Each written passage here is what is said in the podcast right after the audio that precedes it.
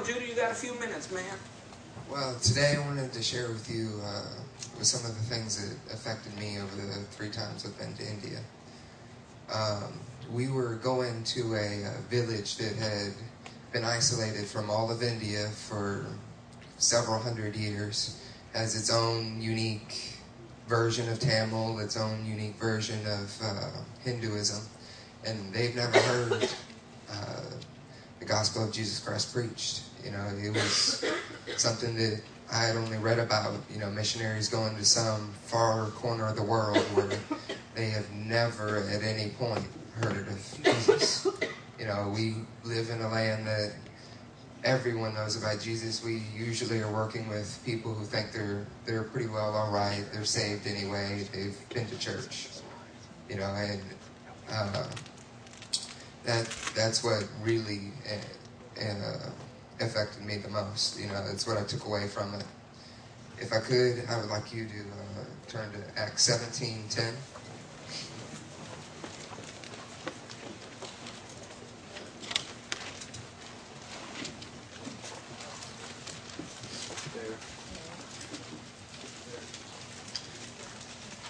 See, you're getting ahead on your reading plan. That's today's reading. Someone could read from 10 to uh, through 11. Soon as it was night, the brothers sent Paul and Silas away to Berea. On arriving there, they went the Jewish synagogue.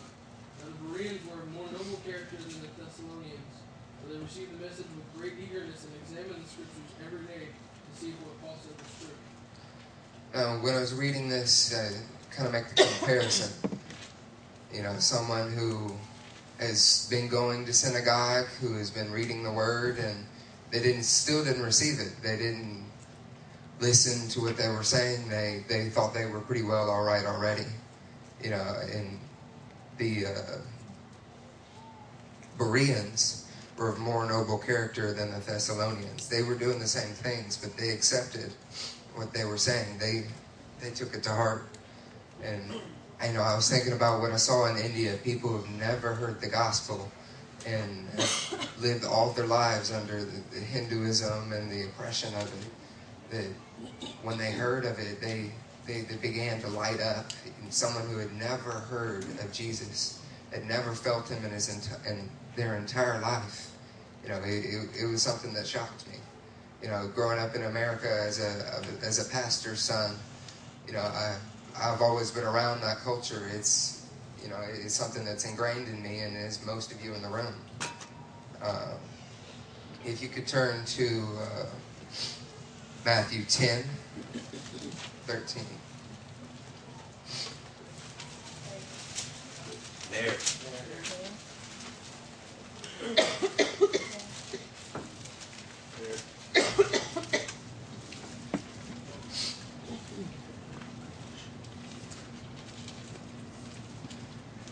If someone could read 13 through 15.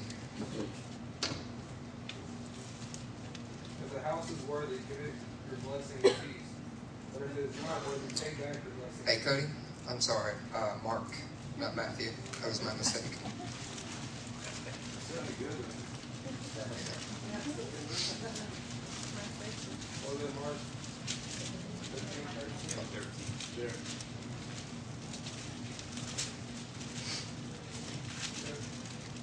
They are bringing children to him so that he may touch them.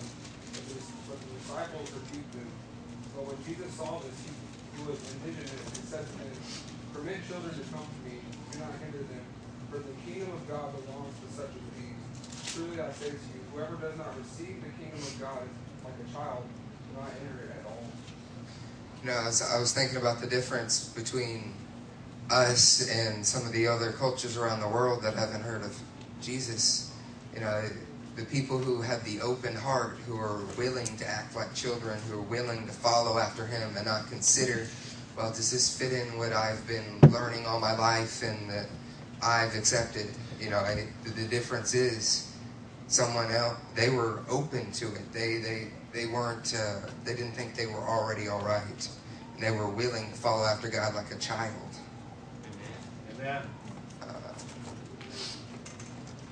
you know, I said earlier that I had uh, grown up as in a Christian home uh, under a pastor You know, and the reason I'm sharing this is because this is what affected me over the three times I've been to India. That it applies to me just as much as anyone else in the room. You know, it, this is something that has changed my life. Uh, you know, I, I want to be like the Bereans. I don't want to be like the Thessalonians. I don't want to be the one who hears the message but doesn't accept it because it's not what I previously had thought. It's not what I had, you know, thought God only did. And I also wanted to share a testimony with you guys. Uh, after we were driving back from that village where we were praying with people who had never heard of the Lord and were doing His will, my eardrum uh, began to pressurize. It previously had been burst. I was uh, supposed to have surgery scheduled when I came back. It uh, wasn't supposed to heal on its own. It did not pressurize going up and down on the airplanes and uh, for water to get in it, it was very painful because there was no uh, seal in between my nasal cavity and my ear. So uh, this is something that I was kind of struggling with uh, on the mission field. You know, showering with buckets and stuff and sleeping on dirt floors. You know, it, it was an issue, and the Lord uh, began to heal it, and it pressurized as we were go- coming down from the mountain it, the pressure changed, And uh, several days later, on my birthday, the Lord confirmed that it had been healed when we went out on the ocean and I, I got in and water didn't go through into my nasal cavity. It, uh, it, it, stayed sealed and then I was able to dive down deep into the water and uh, it pressurized. The Lord had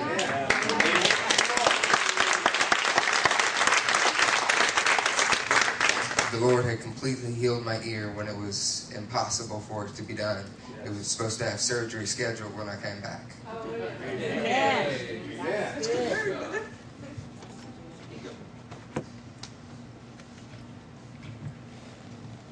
Judah got out of the boat and found out he was in the hands of the Lord. Amen? Amen. Yeah, you did great. Hey, give Judah a hand. That's all. I'll tell you a secret. It's easier for an 11 year old to preach than it is a 15 year old. At that age, they have a consciousness about what everyone thinks all of the time, right? But the testimony that God is putting in the youth in our church is a good one. In India, by the way, if you're unmarried, no matter what your age is, you're youth. Isn't that funny? I did I did youth meetings in India and in Sri Lanka that had people that were 40 years old. And uh, I said, youth meeting? that youth is, is fully gray. And uh, they said, it's not married, it's a youth.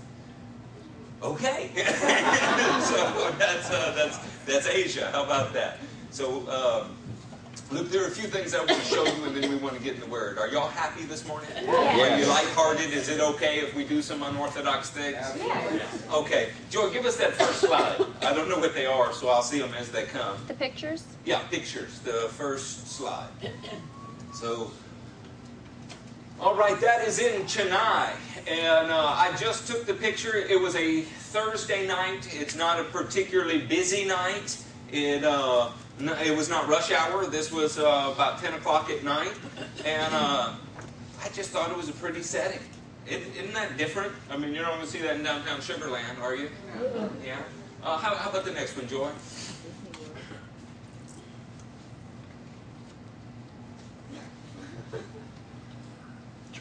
These are not the droids you're looking for. Wow. So, like I said, it's a beautiful picture. it won't. It, Times Square. Thank you. How about that? yeah. This is what it looks like when you close your eyes. huh. Will y'all play with that and let me know when you have something? Uh, go ahead and. Ah, how about that? We uh,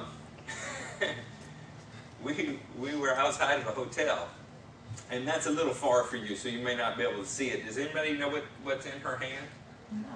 That's an iron. That's an iron that is this big, uh, about as big as Cody's foot, and uh, It's heavy. She couldn't pick it up. So how do you iron if you can't pick it up? The weight of the iron presses the shirt flat. She's ironing a white shirt. She just slides back and forth over it, and inside it uh, are little vents because there is a literal fire lit inside of it to heat it. Isn't that something? India's a little different than the U.S. How many of you appreciate that you can plug an appliance in? Yeah, that's not how she irons.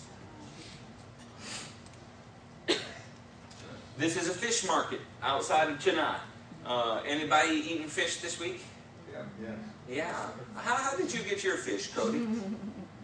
Pulled through one window and got up. And when they picked it up, it was neatly wrapped in cellophane. Um, this is how you get your fish uh, in India. You can go ahead. And this is the major metropolitan area of India. Uh, we need sound, guys. But they're not pushing each other. They're not rude to each other. Why don't you start Just again? lots and lots and lots of people.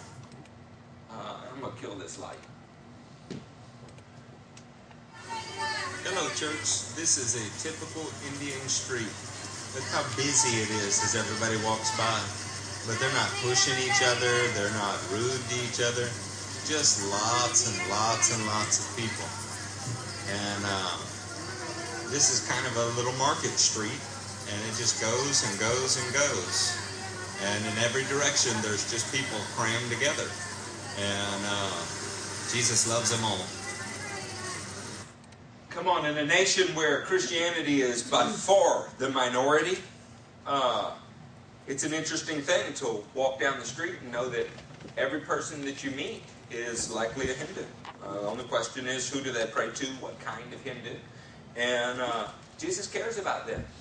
So when we walk into a church and the church is obsessed with how to make itself bigger, how to make itself more beautiful, how to make itself uh, more blessed, you have to wonder doesn't Jesus care about those people that are walking down the street? Isn't the mission of the church to get them the gospel? Why do we need $3 million buildings to house four or 500 people when still most of the world doesn't know? You realize between India and China we have the majority of the world's population? That's an amazing thing. They're the two most populous countries in the world. And they don't know. They don't know. Go ahead and move forward. Wow. That's kind of a distance for you, but that's a garbage field. Looks just like Mexico, doesn't it? How many of you been to Mexico and seen that? Except here, there's cows walking around now. They smoke their beef. Yeah. and nobody will eat them. The cows are pushy in India. They know that they own the place. They, they, they walk around like my dachshund does in the house. You know? uh, isn't that, that something? A demonic religion has deprived the people of basic food. Uh, go ahead. This was my least favorite part of India. Uh, I won't go into great detail about this because a picture is worth a thousand words. yeah, it's a bucket system. Um, yeah, we had great international discussions about how this worked. Uh, I can tell you there's a difference between the hemispheres. You can go ahead and move on. this was a pastor's conference. This is in the Coonoor area, uh, the Nilgiri. If you look at it on Google Earth, this is a mountainous region about uh, 600 kilometers southwest of Chennai. And if you can see in the very center of the screen in the back, there are men who look like they're glowing white. That's because they're sitting in the sun. Uh, the room filled up, and uh, there were people sitting in the very back, out those back doors, and out each window surrounding the building. So let's imagine that we're going to have a pastor's conference in Sugar Land, Texas, right? How many pastors could we get to gather in a room with no air conditioning? How many pastors could we get to hear a pastor that had no pedigree, nothing to stand on other than, I've been with Jesus? It's probably not going to happen, is it? How many pastors are we going to be able to get to go to one three hour uh, worship service? Three hours. How about if there were two three hour service?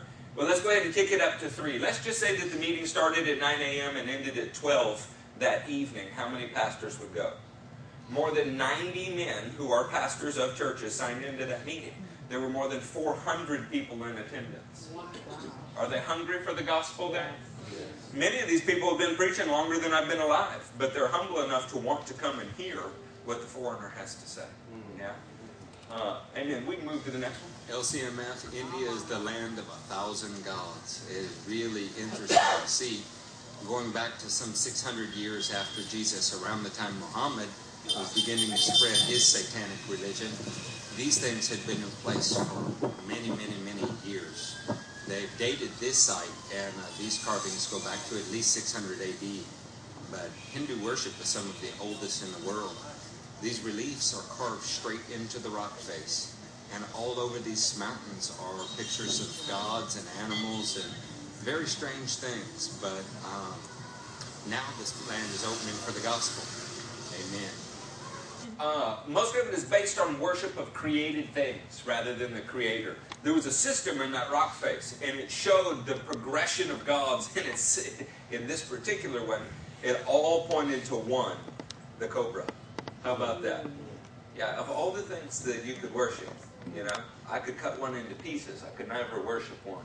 Look at this landscape. Uh, sometimes uh, there was a pastor here not that long ago that uh, told Richard Rogers. Richard came and preached a couple times while I was gone. He told Richard Rogers he wasn't about to support him on the mission field. And Richard said, I, I'm confused. Uh, I've been in this church for many years. I, I, did I do something wrong? He goes, I'm not going to pay you to go on vacation. That's what the pastor said. Uh, if you think hiking up and down this is a vacation, I invite you to go with me next year. I lost 45 pounds to go on this trip uh, because the terrain is rugged. And when you see uh, in the movies, where are tigers? Where are uh, giant snakes? Where are uh, elephants? Where are bears? Uh, you don't necessarily think of this terrain. Uh, we always seem to think of the Amazon basin, but this is where all of these things are. They're in terrain that looks exactly like this. It's really not that much different than Austin, Texas, except it's a lot more dense. Uh, go ahead, Dave. Go on. Uh, this was a, a, tribal region that we went to to share the gospel. And uh, after you've been in the heat for a while, that lake looks very, very inviting.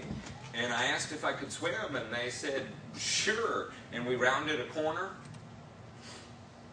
And uh, we found out that in India they don't have alligators, but they do have marsh crocodiles, and also a saltwater version that is much bigger.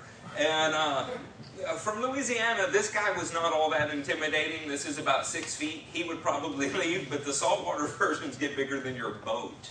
So uh, we didn't swim. Uh, we didn't swim. That was This is Indra and Indra's mother. This is a village that for literally more than 300 years there has never been a Christian in. And Indra is 29 years old. She will never marry. Indra has um, no real discernible future because she is elected to take care of her mother.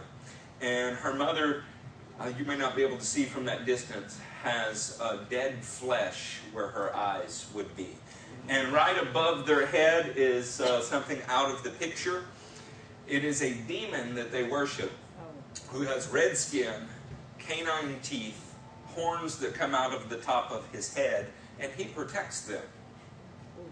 You can feel the oppression when you walk into this village. You can feel it like a weight we're sitting on your chest. Husbands, wives, you ever had that argument that just will not go away? And it's 2 o'clock in the morning and you feel such despair. Like, like, gosh, the unthinkable may happen. Now, you've come out of this many times, but in that moment, for a second, you feel no sense of hope. This village wears that like a blanket. It's very, very tangible. Raja uh, Israel. Uh, how many of you know who Raja is? Raja is something else. I would have loved to have known him when he was 30. He's 65 now, and uh, he's just much the man. Raja said, You wait here. and he made his son, me, Judah, a young man named Njenda, and another named Kartik wait in the car. Because if something bad happens while we're in this village for the first time, somebody falls off of a ladder, uh, there's an injury, they will attribute it to our presence and stone us. So Raja goes and uh, is walking down the road, you know, just uh, fearless, and starts chatting up some lady. And uh, before long, they're discussing life in India and their dreams and hopes and futures. And this brave woman allowed us onto her porch. Uh, that's a breakthrough. You know, in Luke 10, Mark 10, Matthew 10, all of these 10s in the Bible, they find a home of peace. One house that's willing to get right with God. And if from that house they'll get right with God, you can reach the whole village. They're going to go back to this house every month because they welcomed us. They showed hospitality. People walked past us glaring. You know, real sense of scowl, disapproval that they let these foreigners in this place, right? But before long, it gave way to curiosity. And then before long, to smiles and interest. We prayed for every member of that village, a couple hundred people, every single one. They brought us the nastiest things you've ever seen varicose veins that were bigger than tennis balls. I prayed for a man with elephantitis. I didn't know that existed in the world anymore.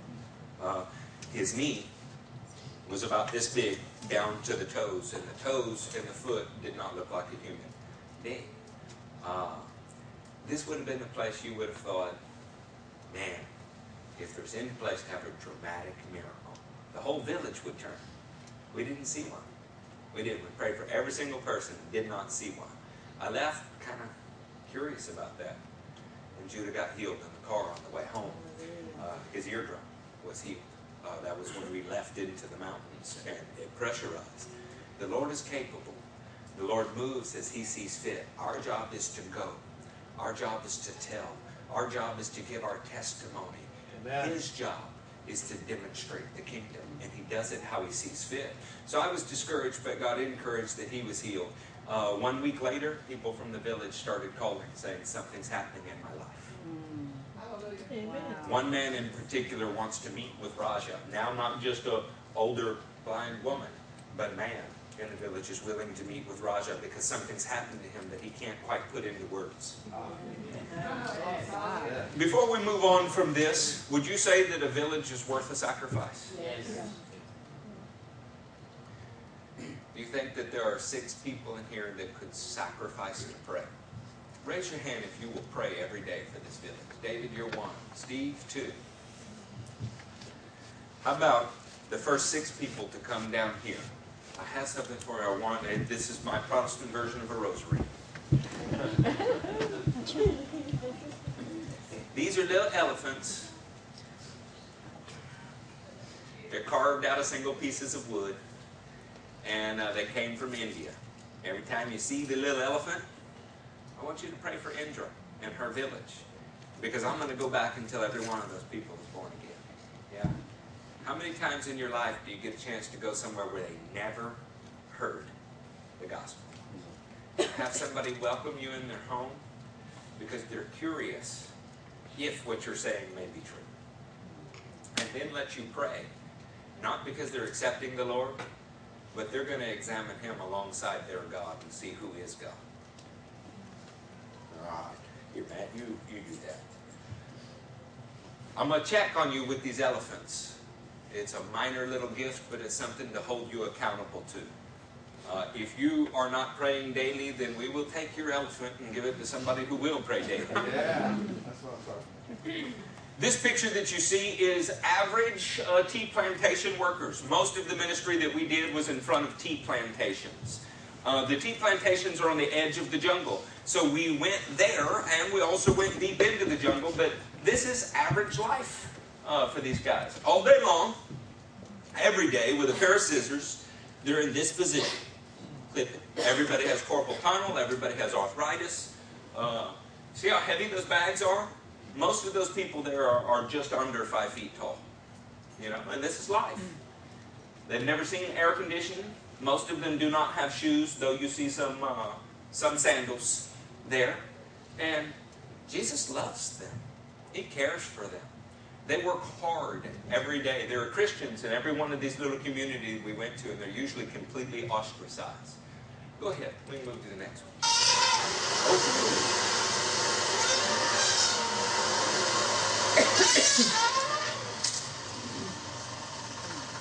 Oh.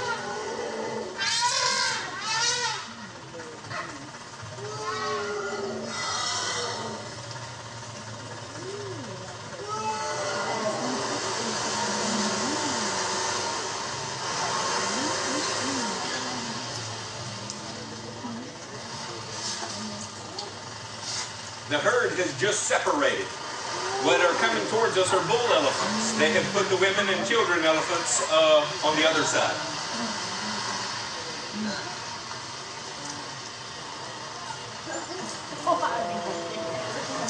Yeah, anybody want to stand and pray? Look how close the road is to where they are.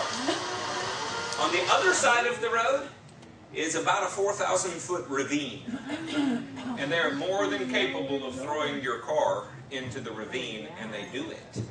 Uh, we were unable to go to Yani Palam, the Valley of the Elephant. And the reason we were unable was because the elephant said no. I wanted to go anyway. Uh, the government actually put soldiers there because when tourists are killed, it's a problem. Yeah. Uh, there are obstacles in taking the gospel around the world. When Paul said that he fought with wild animals in Ephesus, I always thought it was in a coliseum, but it may not have been.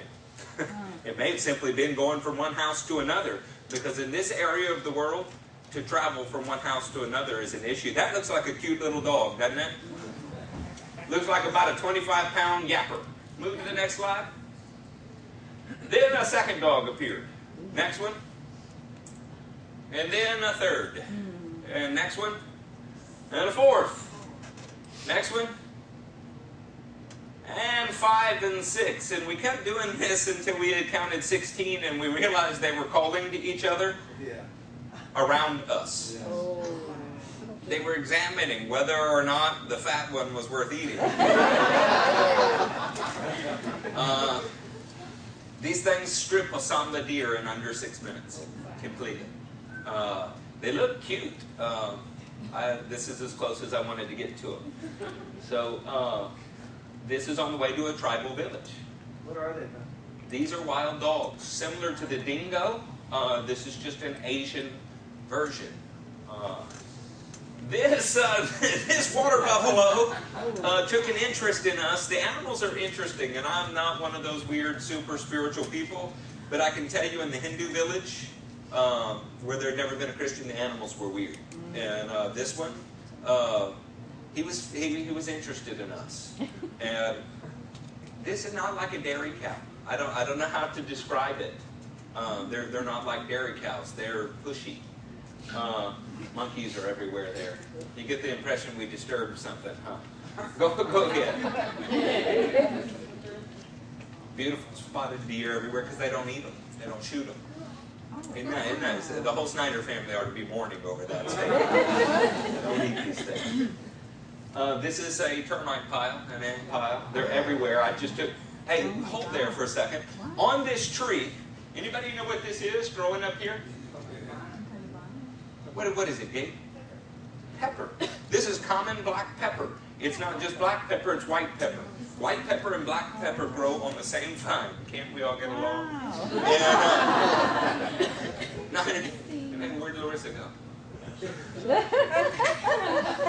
So uh, they run these branches right through a machine and it separates the pepper. And a red one uh, produces a black kernel and a green one produces a white kernel. And that's where we get pepper. They harvest pepper and tea in these places. You you can move on. I'm ready to preach.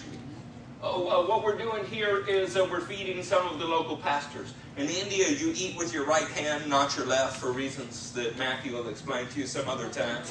And uh, you eat on banana leaves. Uh, go back me. You eat on banana leaves because banana leaves are hygienic. They've only been used once. You Americans have a problem with your dirty plates. That's that's the theory. Uh, but listen, if there was anybody that is going to make it in the heavenly realms with a reward, it'll be these pastors. It will not be the rich guy with the silver suit and the slicked back uh, 80 mile an hour haircut you see on TV claiming to be a great man of faith. Because they're going barefooted in places no one else will go, praying for people that have no hope besides them. Yeah? These are the men of valor that uh, we need to imitate. You can go ahead. Uh, you know what this is? Looks like a planner. It's not. You know what it is? Anybody? This is a handwritten hymnal. They don't have the money for a hymnal, so they sat with someone else's hymnal and they wrote all of the hymns. Yeah, how many of you like to worship? What if you had to go handwrite all of the songs for this year's worship service? Because that's what they've done. That is February 11th, and they have already written the worship songs for it. How much would you have to love the Lord to do that? They do it with Bibles too. Uh, go ahead.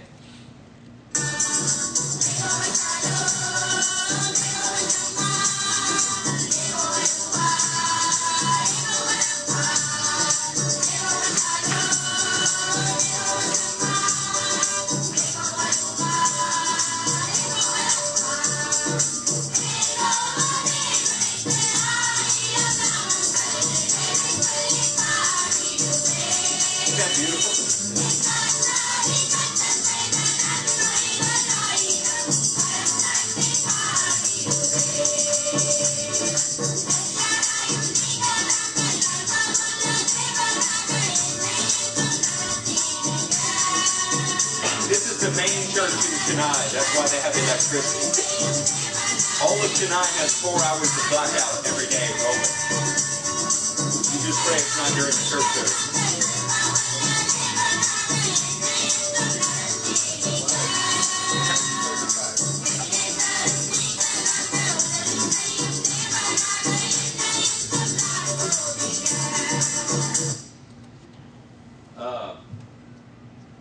They were singing? This is so great. Yego Washamba, Yego Rafa, Yego Nisai. This is, this is how a Tamil speaking person is trying to say Jehovah Rapha, or more properly, Yahweh Rapha. And they get their Y's and J's mixed up for all the same reasons that people can't get God's name right. His name is Yahweh, and we say Jehovah. It's a linguistic problem. But in any case, they're singing the names of God as a Tamil speaking person, but trying to speak Hebrew. Isn't that beautiful? I, I think the Lord honors that. Uh, the reason they did that song is because it was the only one that I can understand.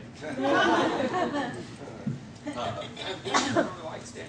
It's right around that corner. Thank you. So a- anyway, I could do this all day. We have some pictures that are funny, some that are moving. Um, I really wanted to speak about us. You know, we have a responsibility in the world. If you knew that your neighbor's kids were starving, what would you do? Well, what if it was not your immediate neighbor? What if it was two houses down? Would that make a big difference for you? Now, when it's the people that you go down your driveway every day and you see, right?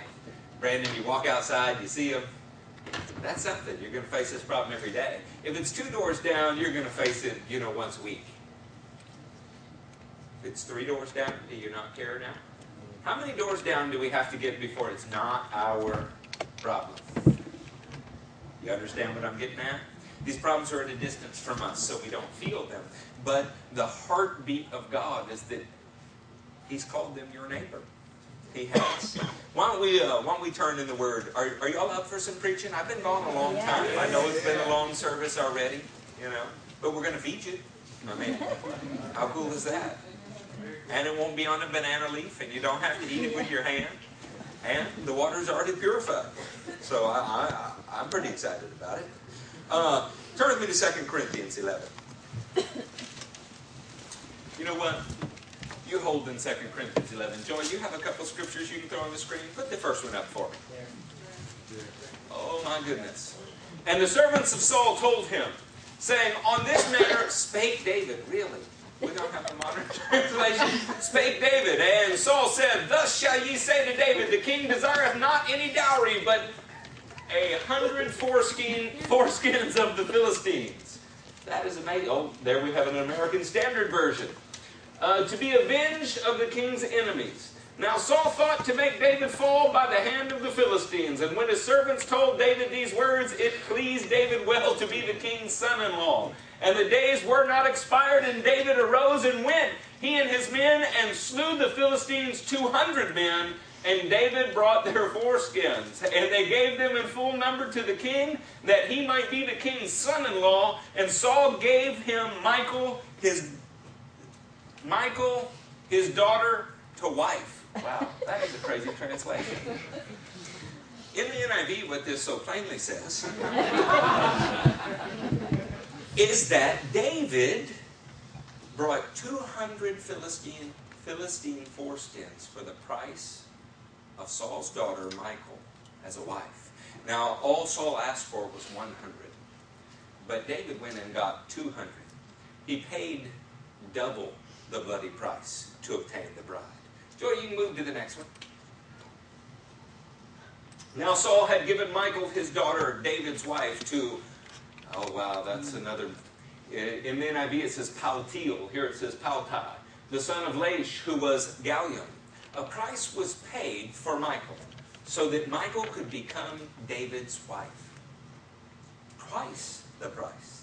A bloody price, a difficult price. But Saul gave his daughter to another man called Paltiel anyway. Yeah, that's yucky, isn't it? Hmm. I mean, how would you feel, JJ, if you go to, to Natalie's father and say, I would very much like to marry Natalie? And he hmm. says, Look, what it's going to cost you is the right hand of 100 men. You were so zealous for her, you went and got the right hand of 200 men. They didn't give these up willingly. You know, that's kind of a struggle. And mind you, we're not talking about hands here. Only to find out that after paying the price, Natalie had been given to someone else. You pretty happy about that? Price was paid for you. A price was paid for you, a bloody price. Twice as much as you deserved. Jesus paid for you to be his bride. How it must feel to him when we're not wholly devoted to him. But he has to share us with a Paltiel. Well, I know how David handled it. You can move to that next one. Oh my goodness. In 2 Samuel 3.13, what we find out is that David is coming into the entire United Kingdom. In the entire United Kingdom, we have Hebron, we have all of Jerusalem, and David is going to be enthroned. And so those who had been loyal to Saul, like his son Ishbosheth, his commander Abner, said, Look, uh, we see that you're coming into power. What can we do to make you happy? He said, You do not step into my presence without bringing me my bride. Don't you dare step into my presence without bringing her. So they go. They send Abner and Ishbosheth to go get her.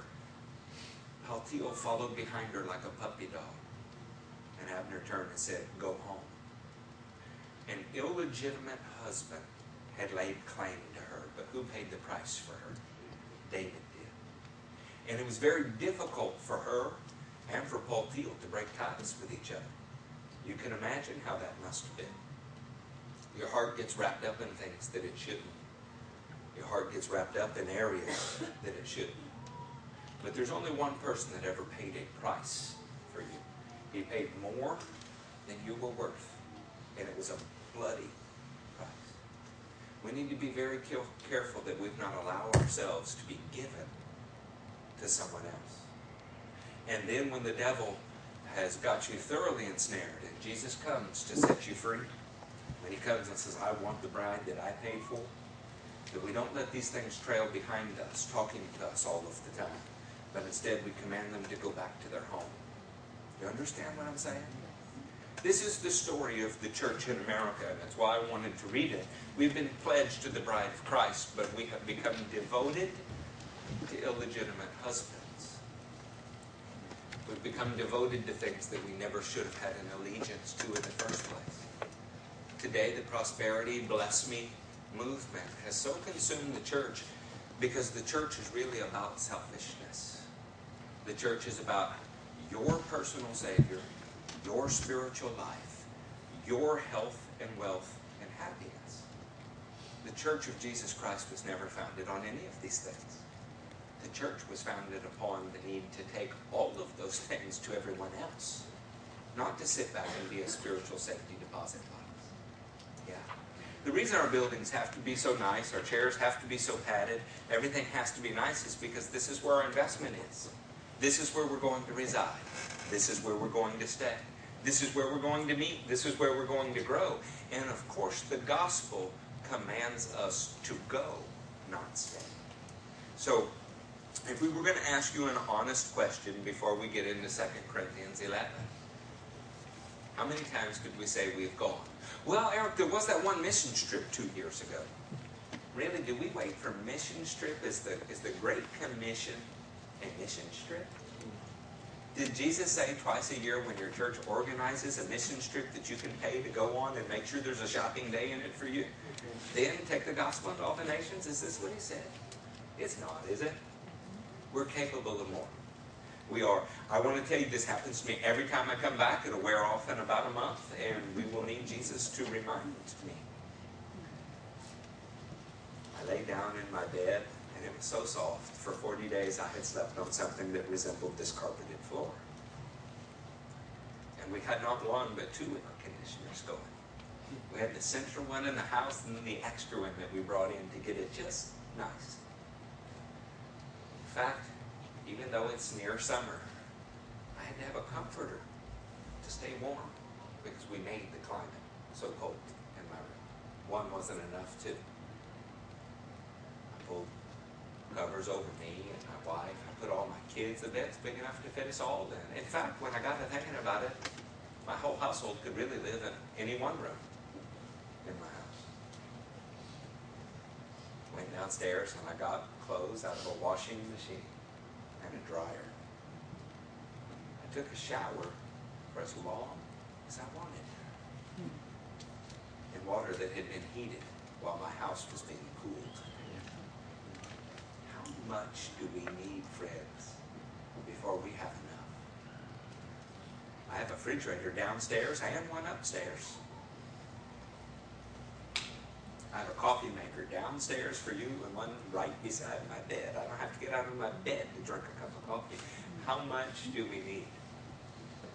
At some point, we're going to have to give an account for all that we've acquired. Is something wrong with these things? No, something becomes wrong with our hearts as we acquire these things.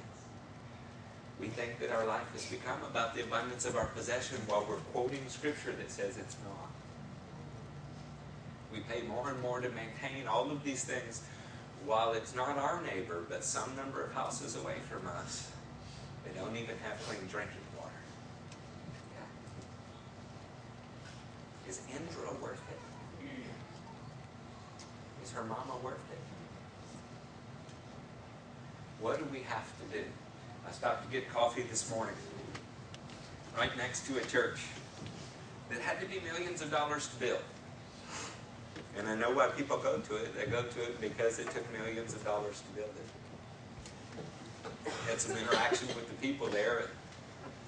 The building's pretty. I love that.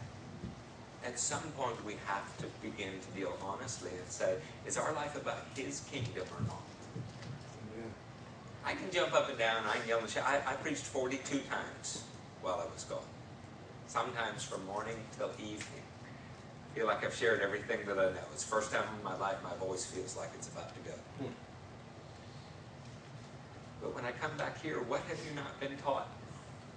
What do you not already know? How many hundred sermons have you heard in your life? How many thousands of hours? When will it be enough for us? Is that a fair question? If it's not, you can tell me. Okay, I'm not mad. I love you. I'm excited. I'm one of you. We have all the same problems, all the same. But at some point, is when is it enough? Yeah. I want this year to be the year that not just the leaders in the church, but the entire church figured out how to sacrifice for other people. I really did. A healthy church cannot be based on the generosity of a few. It has to be based on the sacrifice of all, or it's not a church. Yeah. Which one of the apostles got to keep all of their comforting things? I can tell you it's a little bit of a sacrifice to spend 40 days away from your family. I came back and my kids are taller. Uh, my dog's looking at me like, who are you? That space in the bed is mine.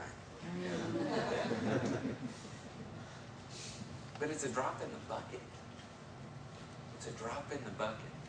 We have been showered and showered with things. I was going to have you turn to Corinthians 11, but I changed my mind. 2 Corinthians 11, 2 through 4 says, I promised you to but one husband, and that you would be a pure bride. Yeah? Our text today is going to be Ezra. We're going to get into Ezra. Is that fair?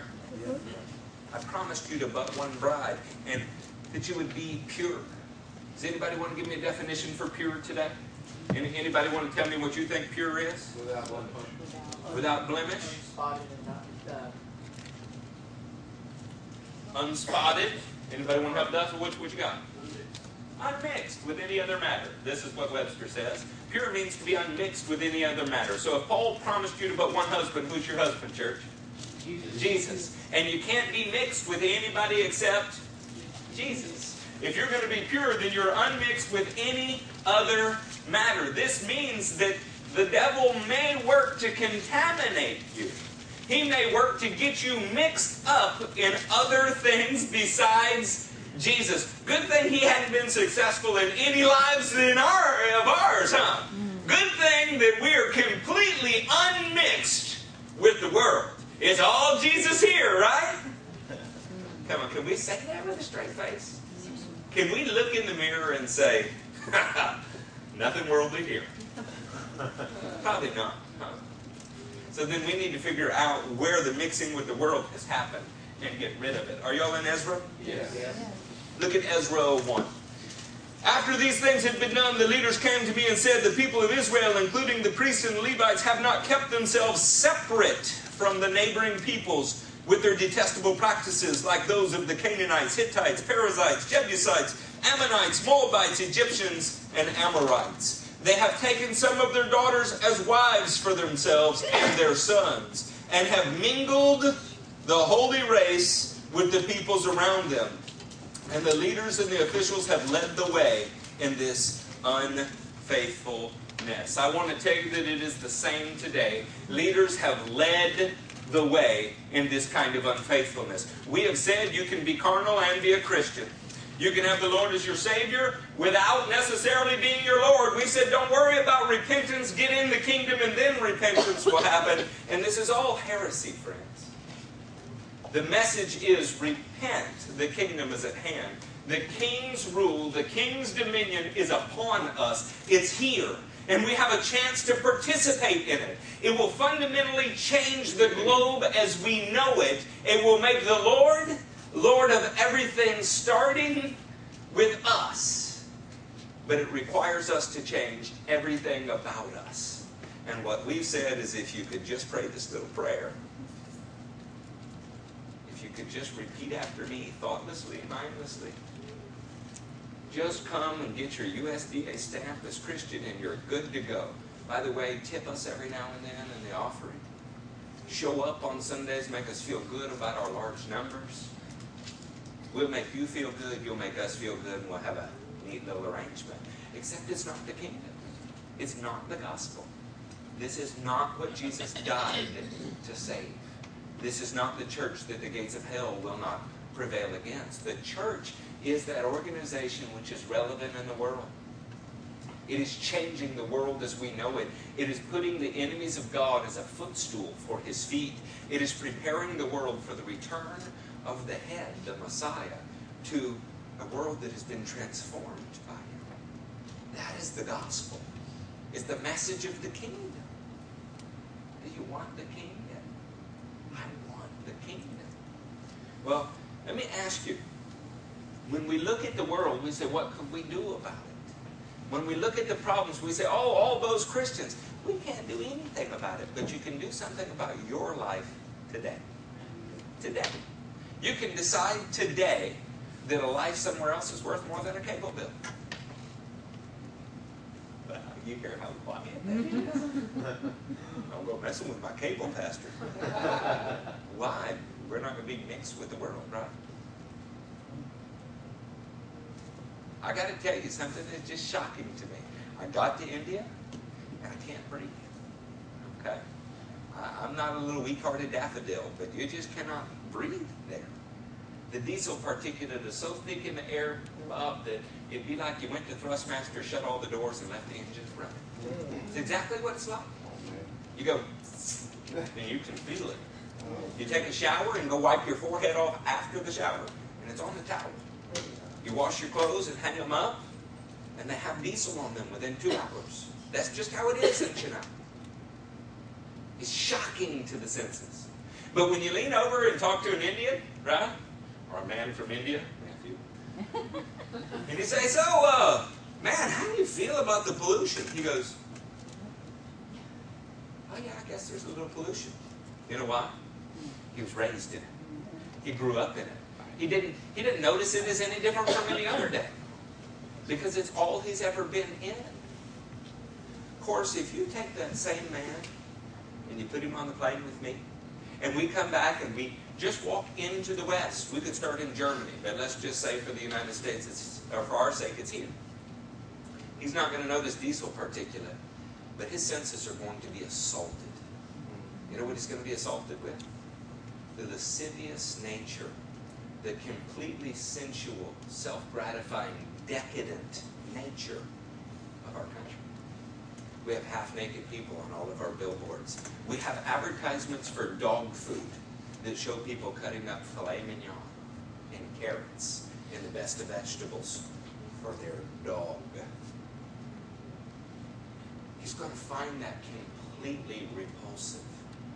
He's going to feel about this environment like we feel about the diesel particulate in the air. You know how I know that? Because it's how I feel when I come back. But after a month or two, I'm like, oh no, I didn't notice. Turn on the TV for the first time in 41 days. Hmm. I have 300 and some odd channels in my house. I could not find on a Saturday morning a single program that did not have to do with reshaping a woman or man's body. I could not find a single program that was not full of things that are unheard of in Hindu hmm. India. But we're a Christian nation. We're based on the gospel. Guys, the Hindus would not show on television what we show on our television. And where did I see all of those programs? Hmm. In the house of a pastor. Because we've grown up around it. It's not shocking to our senses, is it? So I began thinking to myself, why do I pay? Now, what do you tell people you pay for cable? Come on now, tell the truth. What do you tell people you pay for cable? Oh man, I just I got the smallest package. Mine's fifty dollars. Of course, when you look at the bill, somehow or another, it's always more than fifty dollars. We underestimate how much we pay for TV. We underestimate how much we watch TV, and at the same time, we overestimate how much time we pray and read the Word. It's an mm. amazing disparity that happens. I'm not preaching against TV today. I'm telling you that being out of the environment for 40 days and coming back in, I'm disgusted. But I know good and well, because I've done this three times to this country, not to mention the others. I know good and well in a month I won't even notice it anymore. You know the expression, strike while the iron's hot? Mm-hmm. Maybe we need to strike while the iron's hot, friends. We've mingled the holy race of God with common things, detestable things. Detestable things. When I heard this, I tore my tunic and cloak, pulled the hair from my head and beard, and sat down appalled. When is the last time you got mad enough to pull your hair out? When is the last time you were so disgusted by what you see going on around you that you tore your clothes and cried? You said, My God, we are guilty. My God, as a nation, we are guilty. As a family, we are guilty. And we need your forgiveness. We need your help, Lord. Redirect our priorities. We don't do this. And we don't do it in our churches. Instead, we come to church to hear that we're pretty good people, living in a pretty all right way, and going to a church that we know is better than the other churches that are around us. That's why we gather.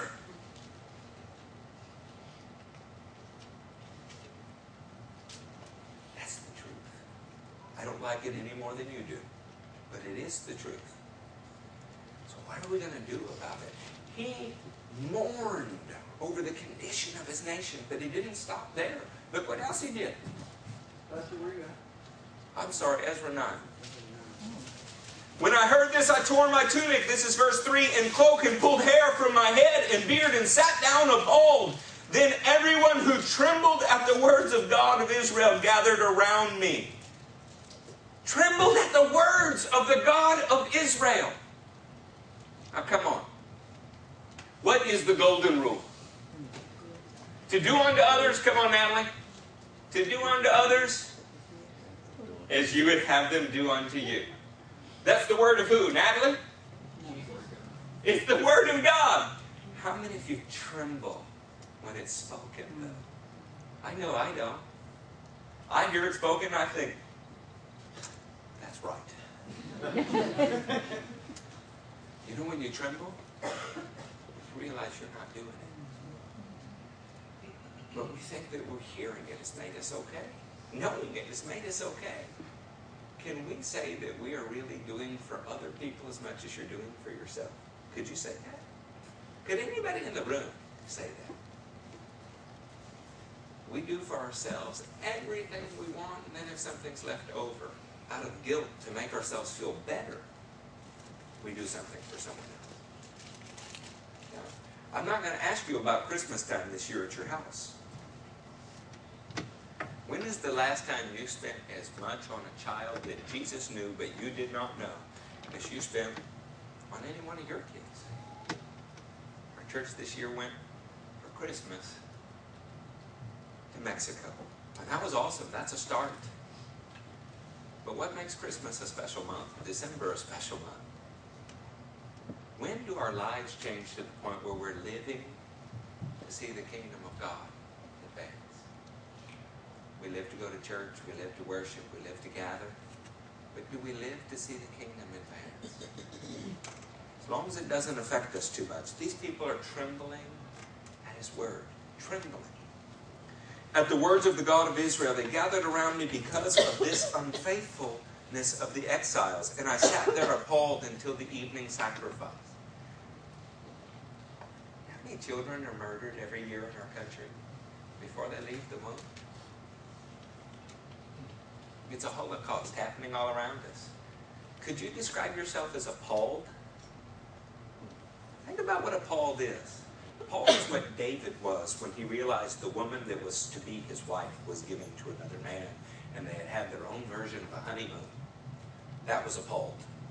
He was mad enough to say, I won't even unite this kingdom without killing every one of you unless you bring her to me. That was appalled. You know what we say? Everybody feels differently about these things. We all have our own opinion.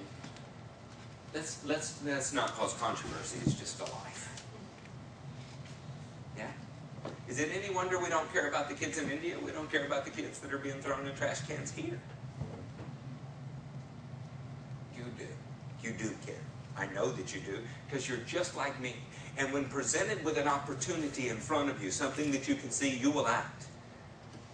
So what the devil does is he keeps us distracted so that we don't see the opportunity. We don't have the chance. Instead, we're always looking inward to what we need, what it takes to get through this day. You know what else changes in your vocabulary if you spent 40 days outside the country and somewhere that's third world? You don't come home and say, I'm starving. Could you fix me something to eat? That word just sticks in your throat in a different kind of way. How many hundred restaurants will you pass between here and your house? See, we have so much. We're the rich young man. We have so much. What are we going to do with it? He who's been given much, much is much is asked, much is begged for, much is required. How about that? Then at the evening sacrifice, I rose from my self abasement. We wait for God to abase us, we don't abase ourselves. See, if what we did was we saw this situation, we said, if Jorge said today, Lord, I don't want to live my life for me anymore, it's no longer about my comfort. If Tara said today, Lord, show me this moment one thing that I can do, and I will be faithful for the rest of my life to always do at least that one thing that you show me, we would be abasing ourselves. But instead, we wait till our world has come apart all around us of our own doing. And then say, I don't know how I got in this boat. I always tried to raise my kids right. What does that mean? We quote the promises of the scripture. The word says, if I raised him right, he'll, he'll return. He'll never go out of the way. How did you raise him right? How?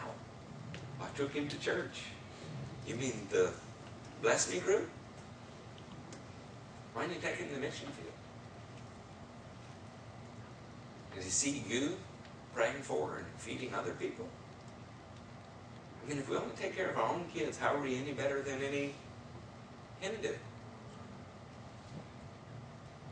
You understand what I'm getting at? I'm, I'm not trying to shame you. I'm trying to say, church, we have to go in some different direction. Tina, you've lived in other countries in the world. Everywhere is not like here. You know, and go get Larissa. She lived in the Ivory Coast. Everywhere. This is not the world. Our world that is around us is not the whole world. Did Jesus die for the U.S.? This is not all there is. Us, this is all there is. I got into a perfectly padded, perfectly air conditioned car. I saw on 90 cc's. This would be like the entire Snyder family on one 90 cc motorcycle. You know what? They didn't look oppressed. They did not look unhappy. They didn't seem as if they were renting their garments and crying out to the heavens, Why, O God, have you made me so poor that I ride upon this? Because it's all they ever had. And it's enough. But if we don't have a car for every member of the house with a driver's license, do you understand what I'm getting at? I'm not saying take about poverty tomorrow. I'm not saying go throw all your stuff away, but I am also not saying absolve yourself of the responsibility to wrestle with it. You should wrestle with this. You should look into the face of what is. Can, anybody define decadence in any of the single people? It's marked by. Go ahead, Brandon. Decay and surplus. It's marked by decay or decline and is also characterized by extreme self indulgence. Do we have a decadent society? Are we in a state of decline? No. The places Christianity has been longer than here, where is that? Y'all tell me. What's a country that's had Christianity longer than the U.S.? Mm. Germany. All of Europe, actually, right? Did you know that you can walk down a street in Amsterdam and you can see people as beautiful as some of you standing in windows for rent? No different than a tool at Home Depot. Jennifer and I stood there weeping in our very spirit as we watched a man ride a bicycle up to a window, tap on the glass. The glass opens. A woman in lingerie is negotiating. How low do you have to be to put yourself in a window? How low must you feel when the man decides you are not worth the price you're asking? He got on his bike and rode to the next window. Some women were as old as 50 and some were as young as young teens. They were for sale in Christian Europe. For sale. You know what tourists were doing? Taking pictures and laughing. Bet they go to church on Sunday too. I read one woman's post.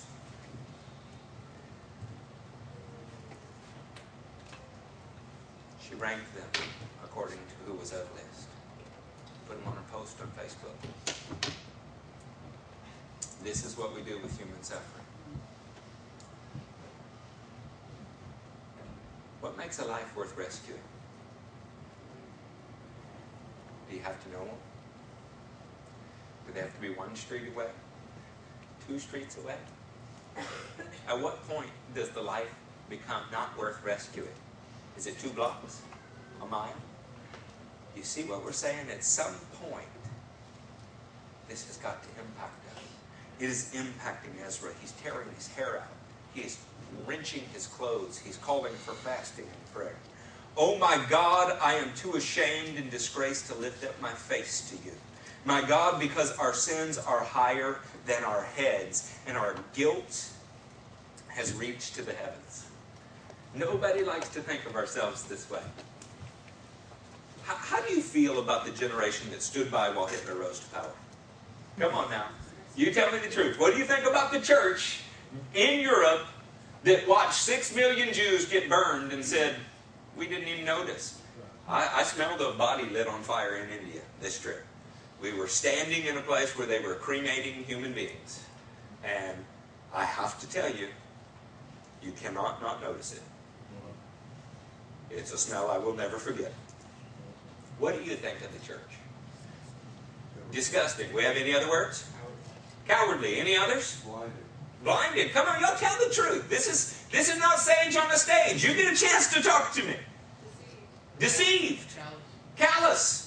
Any other lazy? Come on, help me. What do you think about people that stand by while six million Jews are burned alive? We quote Dietrich Bonhoeffer. We quote these men who said something, who did something. But what about the masses who did nothing? What do you think about them? CJ, what do you think about them? Selfish. So what are we going to say when a generation looks back and says, in the city with the largest church in the United States, do you realize that? Mm. Houston has the largest church in the United States in it. Stone's Throw Away is the largest abortion clinic in the United States. What are we going to say? Mm. What are we going to say to a generation that calls us into account and says, your little 200 year reign in history, your nation had more than any nation on the planet had ever had at any time. More freedom, more access, more ability to get the gospel anywhere in the world. And what did you do with it? You made yourself rich. What are we going to say? Do you really think that people in history will not look back at us? We're so consumed with the fact that there could be a rapture at any minute, so consumed with the escapist kind of just get me the hell out of here mentality that we don't even care. It's the epitome of selfish. God put us here so that His will would be done on earth the same way as it is in heaven. Is that not what Jesus taught us to pray? So do we pray it or do we do it? Are you, are you feeling me now? Y'all want me to leave again? No. I, I, look, I understand if you do. There are things that once you know, you just you don't go back. I don't like to do electrical work with Matthew. I don't. Matt knows everything there is to know about electricity, and that's not the problem. It's not. I love his expertise. The problem is, is he knows what electricity can do to you if you don't do it right. I live in an ignorant bliss about such things. I feel no need to go lock out, tag out breakers. I feel no need to double check things twice. I would rather just not know about all that and for expedience sake get the job done more quickly. But Matthew is burdened with a knowledge that has changed the way he behaves around electricity. He knows it'll stop your heart. He knows that it can be absolutely lethal so his actions around everything electrical are different than mine. Friends, there's no going back for me. My actions will always be different around these things now. Do you have to travel to have that happen? Why did God give you a pastor? I mean, isn't that a fair question? The scripture says you have the Holy Spirit. In some places, it infers that you need that no one teach you. So why then have a pastor? What does Ephesians 4, 12 through the end of the chapter tell you is the purpose of a pastor? My job is to stir you to action. Your job, in the carnal sense, is to refuse to be stirred. To sit on your hands and say, I'm pretty good, just like I am. I have a Christian bumper sticker. I have a Christian t-shirt. I listen to only Christian music. They don't curse, drink, or smoke. Jesus is happy with me. And none of those things are even remotely a part of the gospel. Not one. Not one. Not, not one of those things is mentioned as something a Christian does or does not need to do in the Word. But they define us. They define us because we lack the means to define ourselves by the acts of Christ. Are you hearing me? One of the things I found strange is that in the jungle in India, I needed to wear a long sleeve shirt to preach. Where'd they get that idea? They'd never earned a long sleeve shirt. In fact, the tribes were topless before missionaries got there. Why do I have to wear a long sleeve shirt to preach in a 110 degree weather in the middle of a jungle that, where the people milk snakes for a living. Oh, because somebody told them this is how Christians behave. Are you hearing me? We've defined ourselves with all the wrong standards. Verse 8. But now, for a brief moment, the Lord our God has been gracious in leaving us a remnant and giving us a firm place in His sanctuary. And so our God gives light to our eyes and a little relief in our bondage. Though we are slaves, our God has not deserted us in our bondage. Americans never think of themselves as slaves, but John 8 says you are a slave if you sin. John 8:31 says to the Jews who believed in him, he said. And then he goes on to have the most scathing report of slavery that you can have. We all believe in Jesus and we're excited about that. What we do with our daily lives will show whether we're a slave or not. Are you free to help anybody who tells you to help? Are you free to take the gospel anywhere he tells you to take it? Are you free to do whatever he says to do? Everybody would quickly say yes And until we say, ready, go. And then what happens? But uh, I have to make a living. But uh, I don't know how I'm going to pay these bills. But uh, I have all these things and God wants me to have them too. So are we slaves or are we free? So where, what is it that you're advocating? We always kind of want the bottom line, huh? Couldn't you just take all this and boil it down to a sentence for me that tells me what to do? No. No, I'm saying you should personally wrestle with the Lord about what this means for you. So, well, we'll all get rid of cable and then we'll feel better about ourselves. Why? If you replace it with something else. You ever seen a young man fast from TV and become addicted to an Xbox? Well, you you almost act like you've seen that before. See, I'm not talking about aestheticism. Okay? I don't want you to wear a burlap sack, beat yourself with a whip, and go uh, carry a cross up and down this road and tell everybody how holy you are. I want you to care about another human being as much as you care about yourself. I want you to show it in your actions. I want us to act like the kingdom is actually here and we literally believe that the Lord is present in our circumstances and rewarding us for every selfless thing we do. So we're discovering them every day in fistfuls, not once or twice a year in a special event. Are you hearing me? Let's finish this. But now, for a brief moment, we read that, and is granted us. Oh, yeah, verse 9. Though we are slaves, our God has not deserted us in our bondage. He has shown us kindness in the sight of the kings of Persia. He has granted us new life to rebuild the house of God and repair its ruins. Come on now, does anybody need a new life? Let's just for a moment, let, us just suppose that you don't die 25 years from now. What would be more common? Uh, how about 15? No, that won't make an impact. If you have 15 years left, you're going to live exactly the way you did. What if you had 15 days left? 15 days, is that enough time? Elizabeth, what would you do with 15 days?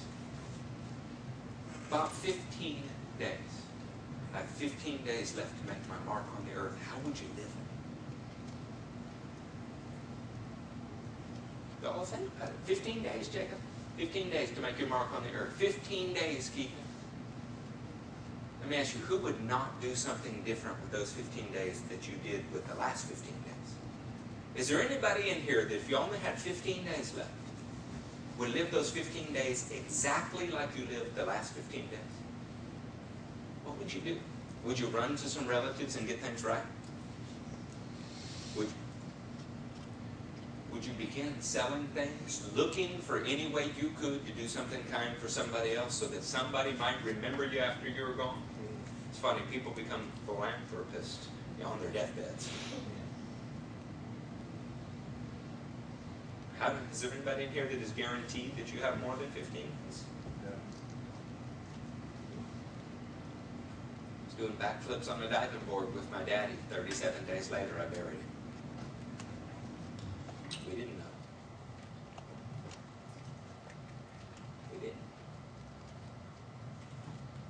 You're not guaranteed 15 days.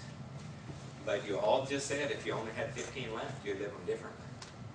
Well, since you don't know, how about we just start? Let's just get to the heart of the matter.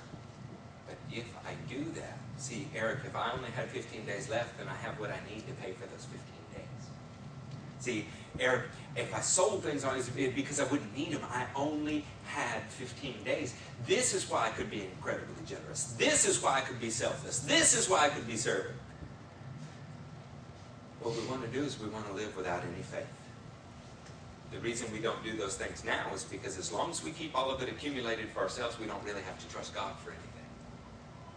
Of course, Jesus said it's pagans who run after all of those things. Your Father knows you need them. Seek first the kingdom. We all can quote that scripture, but who can confidently say, I'm living it? Seek first the kingdom. You want to know whether you're living for kingdom or material things? When's the last time you risked everything that you have materially for the kingdom? You think that's the work of pastors, don't you? You think it's me that should put my house on the line? You think it's me that should put my family on the line? Me that should walk away from jobs and throw myself at the king's feet, but not you. Course, we're a kingdom of priests, aren't we? When it comes down to it, is there a difference between you and me? Well, you're pretty and I'm ugly. That's the difference. Other than that, functionally, there's no difference. I know this is not the kind of preaching that builds churches, it's the kind that empties them. but I think you're a special group.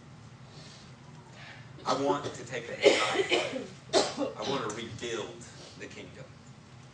I want to go out and spend myself for the gospel. I do. While there's still strength enough to do it, I want to spend myself for the gospel. You know why? There'll be a day when it's night and no man can work.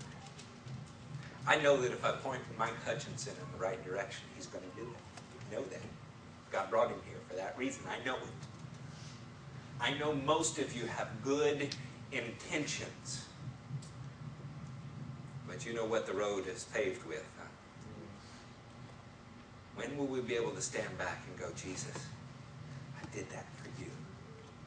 Because it is a good feeling. I missed three birthdays, three hospital visits, three hospital stays of immediate family members. My whole family got the flu. Traveled more than 40,000 kilometers in 11 countries. Got to finance it with my own little golden calf. My truck was stolen, it was like killing the golden calf.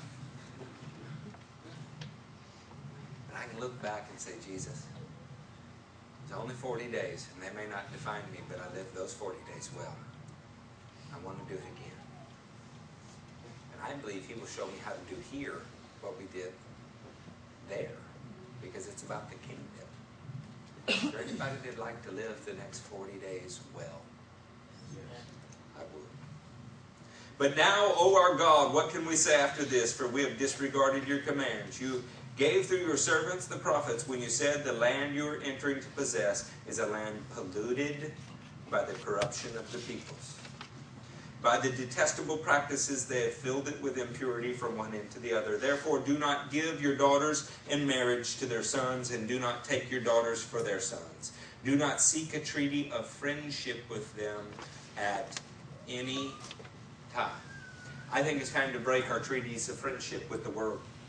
I think it's time to take a hard look at our children and say, I know you love these things, but I love the Lord, and your job is to do exactly what I tell you to do because you're under 18 and you live in my house, and I simply say no. And throw it away. You know why? Because you're, you're their mom and dad, not their friends. Yeah. I think it is probably time we break our treaties with the world and we take our stand in the workplace. We said, you know, I've laughed at your jokes because I didn't want you to feel uncomfortable, but now I'm willing for you to be uncomfortable rather than offend my king for your sake. Amen. I think it is time that we take our stand and break the unspoken treaties that we've had with everybody around us that says, you know, I'm a Christian, but I'm going to sit here quietly and live my life dimly so as not to affect or offend anyone. You know, the Christians in India risk something every day to be a Christian. Every day. In Sri Lanka, there are less than 5% of the population. I was preaching a men's meeting, and one of the pastors came over and go, keep your voice down. Well, what are tiptoeing through the tulips here? Why keep my voice down? Of course, I've never been in a meeting where they will come with canes and beat the tar out of every person there. And he had. Why keep your voice down?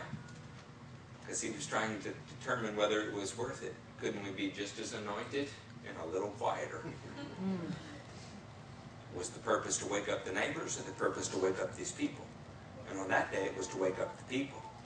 But in this country, I think our purpose is to wake up ourselves and our neighbors. You hear me? This was a man who was appalled at the state of things. He was appalled enough to tear his clothes, rip out his hair, call his friends, and say, We are guilty up to here. Not those people out there are guilty. We personally are. You know who had not taken a foreign bride? Ezra. You know who had not intermingled with the, the holy race with the unholy? Ezra. But you know who was repenting and tearing his hair out over it? Ezra. Because he cared about the kingdom. See, I want us to care about the kingdom enough to act personally, to act now, to act no matter what it costs us. Do not seek a treaty of friendship with them at any time. Why? That you may be strong and eat the good things of the land and leave them to your children as an everlasting inheritance. It's funny, I was preaching in one of the churches that is a fired up church. And nearly every person in the room came to the altar and grieved and repented. And I know as a pastor exactly what that feels like. He thought he was doing pretty good until he saw that. You hear me? He was a little concerned. He said, Pastor, praise God. This is not an endorsement that you're failing. This is an endorsement that you're succeeding. They responded. I can't tell you the last time in America we had the kind of enthusiasm to repent that I saw almost every day there. We have enthusiasm that we get blessed, enthusiasm that we get healed, enthusiasm that the Holy Ghost will give us shivers and whatever else. Not enthusiasm to repent. This is a man who is going to get it done this day. What has happened to us is the result of our evil deeds and our great guilt. And yet, our God, you have punished us less than our sins deserve. If there's anything that I could say, is that God has been merciful to all of us. He has not given us what we deserve. He has put up with our infatuation with the world, our infatuation with the materialism, our infatuation with Paul Teal. But today I think he's saying, tell him to go home. You are mine. You are mine. So I have a question. Matthew, y'all come up here. Do you want to be used by him? Who in the church wants to be used by him? So the three or four of you that have your hands down, why do you not want to be used by him? Or do you just refuse to respond in a church setting? See, we're small enough, I will come get you out of the chair. I want to know. I want to know. Do you want to be used by him? Raise your hand if you want to be used by him. Let's be proud. Every hand in the room is up. We want to be used by him. Now the next question. Are you willing to do what it takes? Yes. See, because what it takes is a reckless abandonment of concerns for yourself. We have to begin to care more about everyone else than ourselves and trust that our God loves us enough to meet our needs without us fighting every day to meet our own needs. This is what it takes. The way that this will show up in your life is the Lord will begin to show you what to put at risk. Yeah, with every investment, what is there? Risk for a rate of return, isn't there? And the greater the risk, what is supposed to be greater? The return. What are you risking for the kingdom? What is daring in your life for the kingdom? You have tax returns coming, some of you. Some of you, more money than you paid in will come back to you. Isn't that amazing? We've heaped up our sins to the limit. I make no money, right?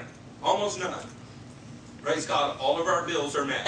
I paid $10.32 in federal income tax this year. That was my net, net tax burden. I will receive back more than I paid in. That's not fair. I'm sorry to all of you people that make more money because I'm stealing it from you with the aid of the federal government. What's happened. I'm sorry. But I have a choice when that check arrives. What I did not work for, what is being handed to me really is a form of bribery for a vote. I can choose to use for the kingdom. I can choose to feed somebody.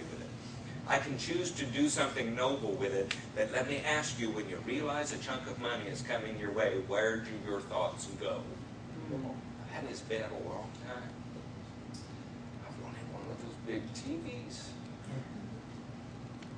I mean, mine is just not usable. It's so big.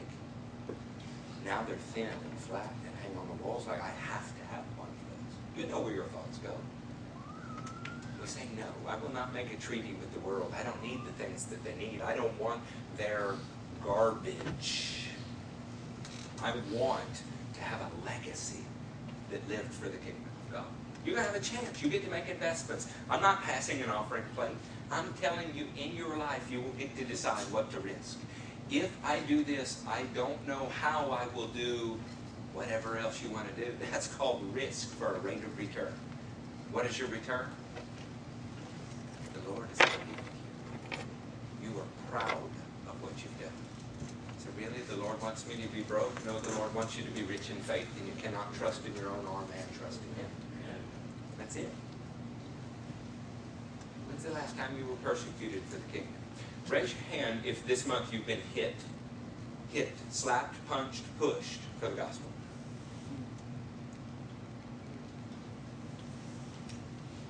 I wasn't trying to ask a silly question. Maybe we'll get some with this. Have you been cursed at in the last month? Somebody said to you foul expletives because of your witness and no other reason. Amen. Three of us. You see how hard we have to work to find persecution in our country? Maybe we could turn it up a notch. It doesn't seem that we risk that much. Didn't show you pictures of women that were beaten every time they went to church, but do not miss church. I put one of them on Facebook. Some of you saw it. I couldn't say why. Her husband beats her. Beats her every time she attends church. She has not missed church in years. She's not going to. She's also not planning to kill her husband.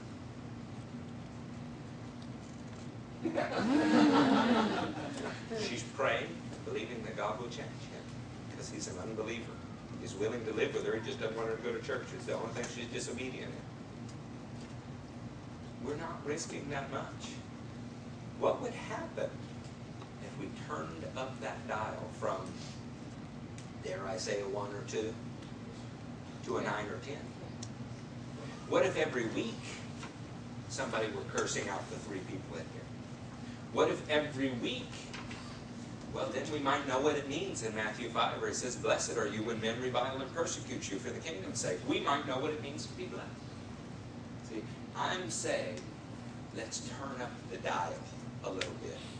We're well fed. We're well informed. We're well financed no matter what you think. If you want to argue that point, the poorest person in here, I will argue it with you.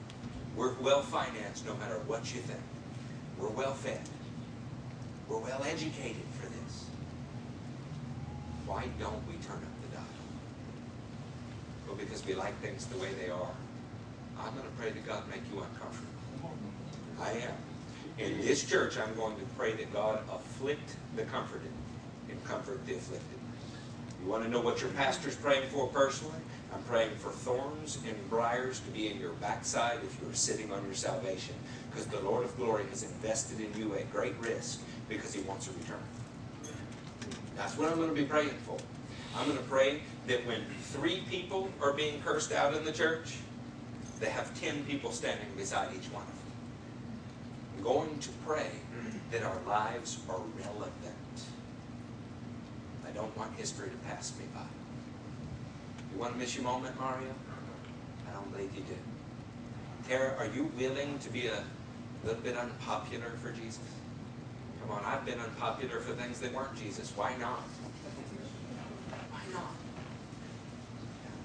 We're going to go eat together. We're going to fellowship, and I'm going to have leadership meetings later today. We're going to encourage you to go to Faith Fundamentals. I'll stuff you with the Word. Is there anybody in here that thinks that I will not teach the Word as long as you listen? As long as you listen. I found out we have more padded chairs. I said I can preach more. Natalie. I didn't read you as much of the word today as I normally do. Right? Make a point. We are prepared for this. We just have to do it. Clementina, don't wait. Jan, don't wait. Don't wait for something to get right before you start. Start and let everything else get right. Yeah? If you have your little financial situation set up on auto pay, which the church does appreciate, if I'm honest, it's nice to know that things are coming. There's a problem with all of this, though. We put our lives kind of on cruise control. Pretty good, I'm all right, it's all squared away, it's all taken care of. I'm trying to shake us around and say, what if it's not all right just like it is? What if you could go further? What if you could work harder? What if you could do more? Is that a fair question? If you don't, who will? If Ray doesn't do it, who does God have to raise up to do it? Is he going to raise him up because he's smarter than right? More finance than right? What is it? He's going to find somebody who's obedient. Who wants to be in the obedient crowd? Let's stand to our feet. We're going to worship a little bit. then we're going to dismiss. We're going to go in there. I'm going to stay at the altar and pray for people. I know that we could just move along. I know that we could just move right along and forget all about this. How many Sundays have you thought you would do something? And then Monday came around, you realized, I didn't do it. And enough time goes by and you don't care anymore. Because it doesn't hurt. Don't feel it. We just move on to the next sermon, the next subject, the next time.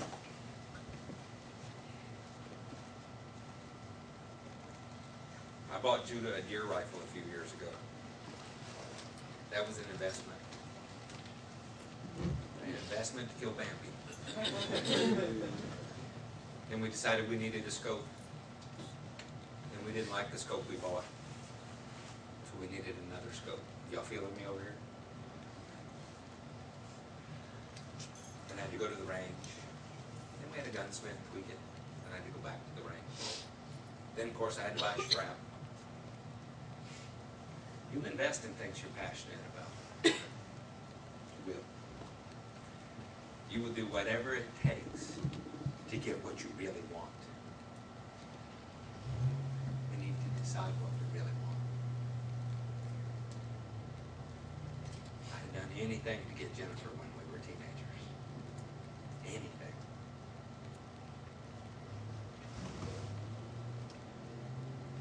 What can you not live without? When Jesus dropped something in your heart,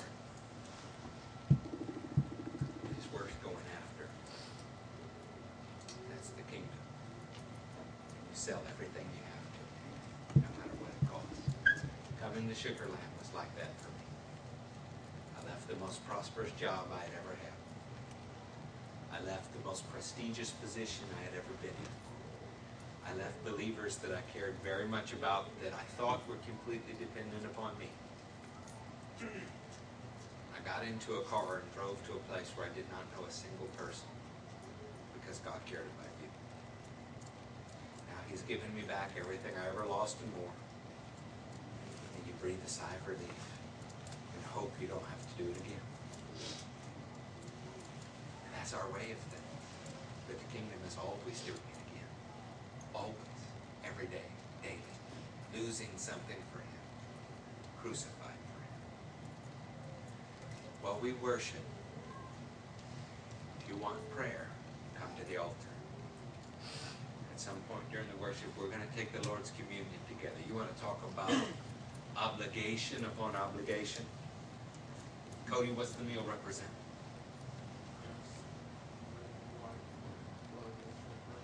What did he give to obtain you? Everything. What does he ask you to give for his kingdom? When you eat that meal, it's a promise. It's a promise. Anybody already made that promise? And now we're calculating it again, aren't we? Angelique, have you made that promise? Have you taken the Lord's communion? Keithan, you, you made that promise, haven't you? See, we've already committed to him everything. Now we're just negotiating whether we're going to be good to our word or not. That's what we're really doing, and we do it every day. We've already promised it to him, but now we're negotiating whether we're actually going to be good to our work. Let's worship and find out if we're good to our word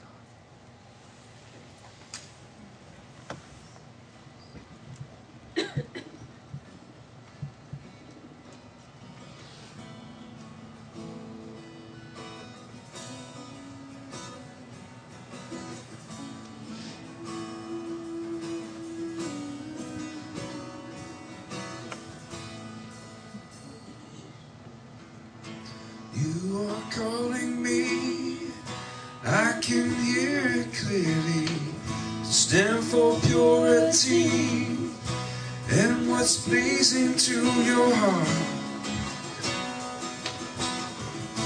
You are showing me, I can see it clearly. Sense of destiny, change from everything around.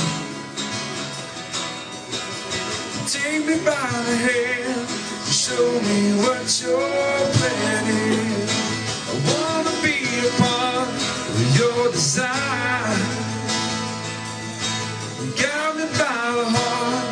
Show me what's the future.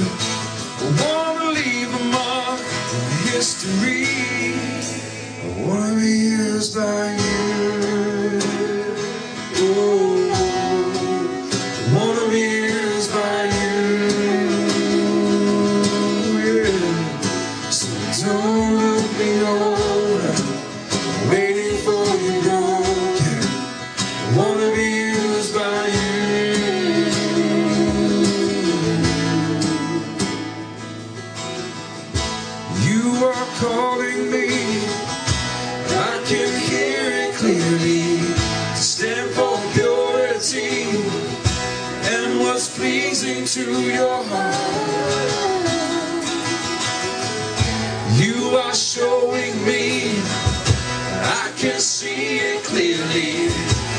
Sense of destiny, change from everything around. Take me by the hand, show me what your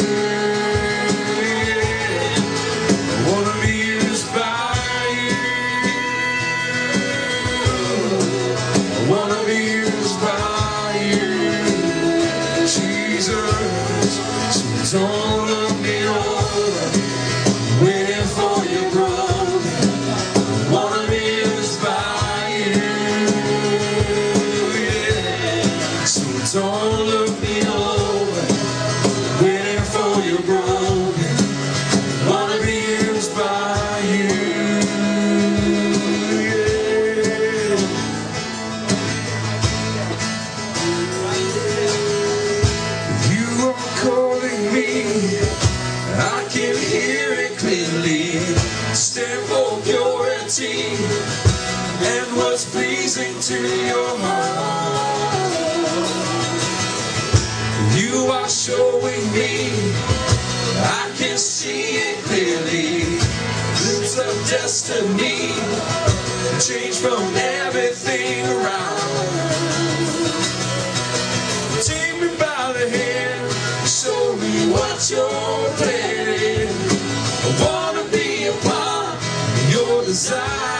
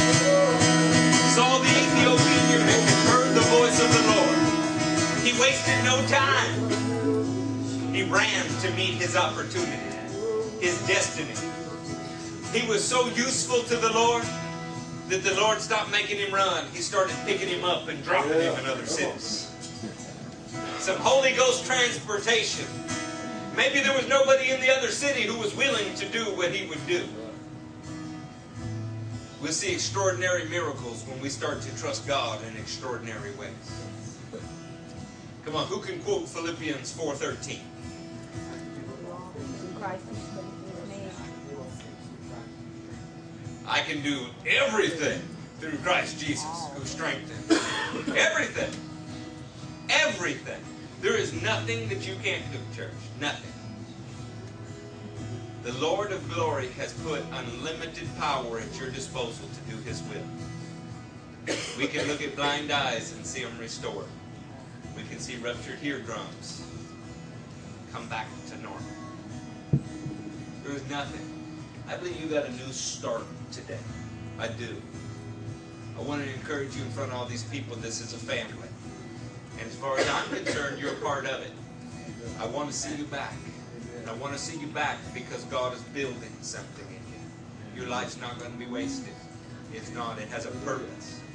I don't know if anybody ever told you that, but your life has a purpose. God prepared things in advance for you to do. Nobody else can do it. They're just for you. It's like you're a specialist. Yeah. A specialist at God's will. Yeah. I will teach you how to do those things. These men will walk with you. They will teach you. They will show you that. You don't get this kind of free on the job training very often. You can take. We'll give you all. Be man enough to show back up. Amen. Do whatever it takes. Come hell or high water. Roe versus Wade. We swim. Whatever it takes. Get here. Okay. Y'all want to take communion together? Yes.